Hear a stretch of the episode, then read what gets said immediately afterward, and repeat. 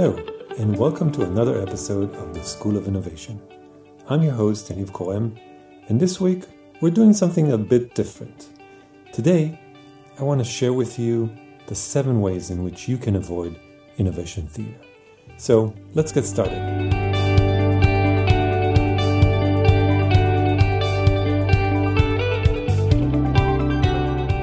What is innovation theater? So, innovation theater refers to a situation where an organization claims to be doing innovation or promoting innovation, but in truth, they are doing very little, or whatever they are doing has very little impact on the organization or its environment. The organization is really just putting on a show, a facade. Let's take a few examples. Company X announces that they're opening an innovation lab with a multi million dollar budget to develop disruptive solutions in area Y. After the lab opens, it stands empty on most days with the occasional visit from other corporates who are thinking of opening a lab of their own.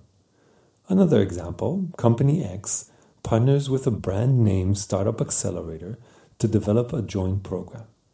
After the program is launched, startups who try to pilot their solution with the company give up after nearly being killed by bureaucracy and internal politics. Let's take one last example. Company X takes all its senior management on a three day retreat hosted by a Silicon Valley think tank. When management comes back to work, the first thing they ask to see is a P&L. In recent years, the term innovation theater has become so popular, especially in the corporate world, that a lot of folks have started making fun of it. If you follow CB Insights, for example, they released a brief at the end of 2015 titled Corporate Innovation Theater in Eight Acts, and it's hilarious. In 2018, they released an updated version of that brief called A Guide to Corporate Innovation 19 Strategies to Drive Innovation Now. Now, if, if you haven't read these, I don't want to spoil it for you. So I'll just add a link to both articles in the show notes, and you should definitely check them out. What's also happening right now is that a lot of companies that launch an innovation project of some sorts openly declare that their project will not be another act of innovation theater. They are different. And, of course, it turns out to be more innovation theater. So, if you're about to launch a new innovation project, here is my list of seven ways you can avoid putting on a show. Number one, have a plan. I cannot stress this enough. So many of my clients, when they first come to me, haven't really thought through what it means to build an innovation lab or an acceleration program or launch and sustain innovation within their organization for that matter. They know innovation is important. They see what others are doing and they say, I want to do that. But the thing is, that successfully launching and sustaining innovation is A, really hard, and B, very personal. There is no cookie cutter solution. So, if you don't have a plan, things are going to get real messy real fast. And that's when folks usually default to innovation theater. Why? Because it's easy. So, have a plan, but keep it simple or you won't follow it, or have trouble following it, or make it difficult for others to follow it. Keep it simple. The plan will probably include a few things a vision. What do you want this thing to be? Goals. What do you hope to achieve by doing this thing? Some OKRs or KPIs, some metrics that give you a sense whether you're making progress towards those goals.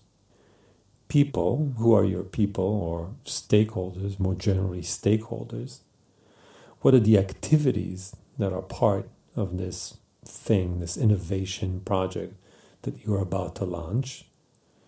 What's the timeline? Do you have a calendar? Do you know when you're doing what?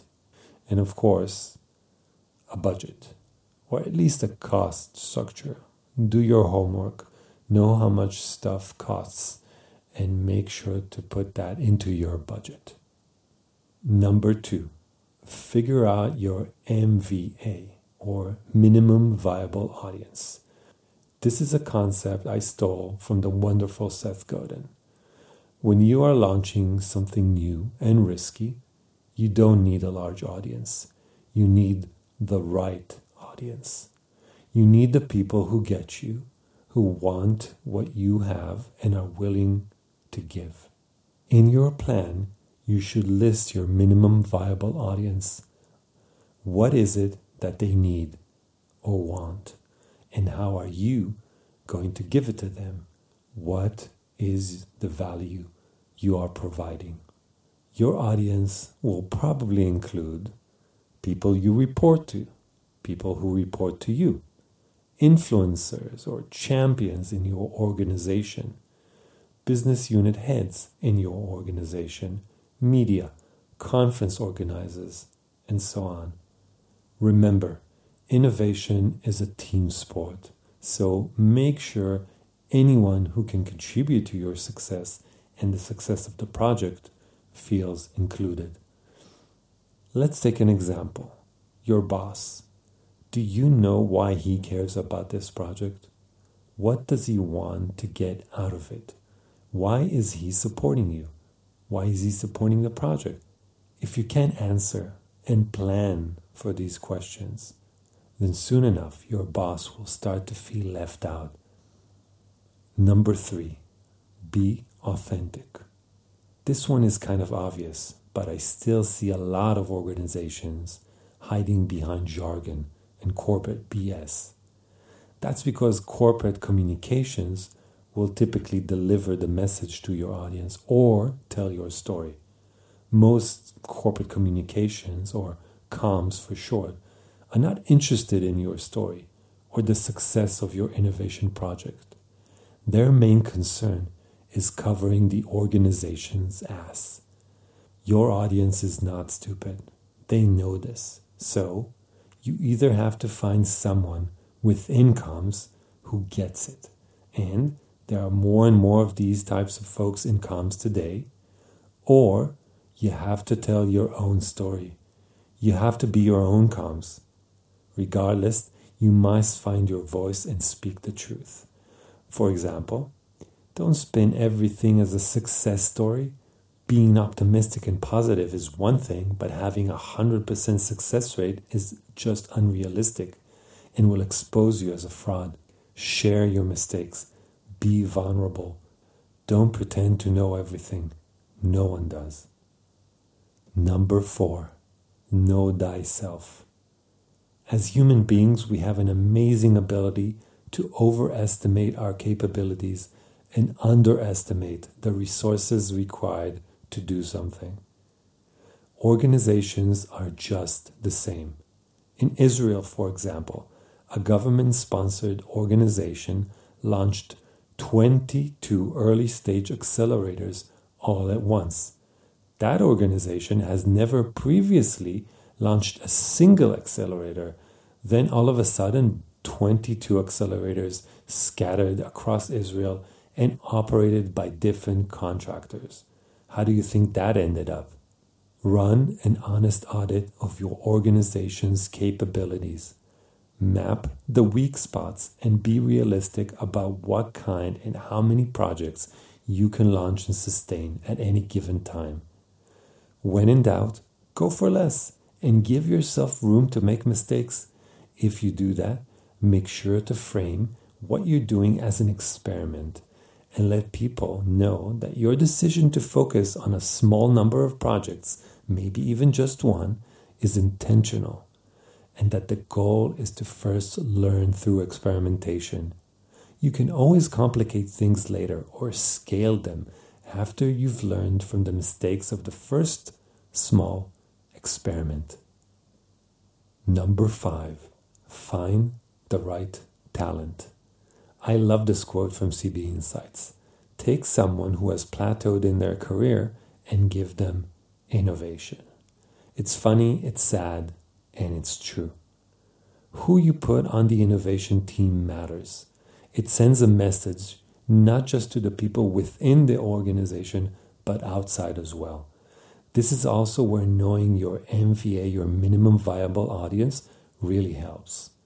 Make sure the people you put on the team resonate well with your MVA.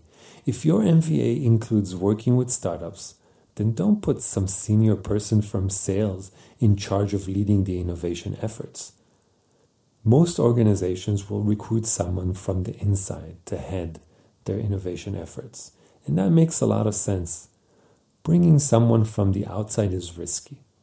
You don't know if they'll fit in, and even if they do, they'll need time to learn about the organization and develop relationships and so on. All of that is important. When an inside recruit has all the experience and relationships but lacks certain skills and background, you must help them to acquire that which is missing before they assume their position on the innovation team. It could be as simple as sending your team to mentor or take an active part in an accelerator. Number six, get help. More often than not, you won't be able to do everything yourself that's when you'll need help. If you've put together a plan and know who your MVA, your minimum viable audience, is, then getting help should be your next priority. Reach out to influencers inside your organization and ask them for help. Maybe you need to convince a business unit head to take a chance on a new process or integrate a startup solution an inside influencer can help. You're also going to need someone to hold you accountable. Ask a colleague you trust for help. You could ask your boss, but he already has his own way of holding you accountable, which might be biased against you. Finally, for professional help, seek out other innovation professionals, take courses, read books, attend conferences. Make sure you're learning something new every day. Number seven, actions speak louder than words. We've come to the last item on the list, and it's probably the most important one. There isn't anything that prevents the Innovation Theater label from sticking to your project than action. Something that you've done. A small pilot, a successful case study, anything to demonstrate A, your value, and B, that you're the one to get things done. When it comes to organizations, you have to remember that they were not built for innovation. Their main goal is to keep doing what's profitable and avoid risk at all costs. Innovation is a bag full of risk, and if you ask for permission, the answer will typically be no. So, if you want to get things done, and you do, it's always better to ask for forgiveness than for permission. That's all for today, folks. Once again, the seven ways of avoiding innovation theater are 1. Have a plan. 2. Figure out your minimum viable audience. 3. Be authentic. 4. Know thyself. 5. Find the right talent. 6. Get help. And number seven, actions speak louder than words. If you have more tips on how to avoid innovation theater, please leave them in the comments below. I'm curious to read what you come up with. If you enjoyed this episode, please take a moment and rate it on Apple Podcasts. That's it. I'll see you here next week.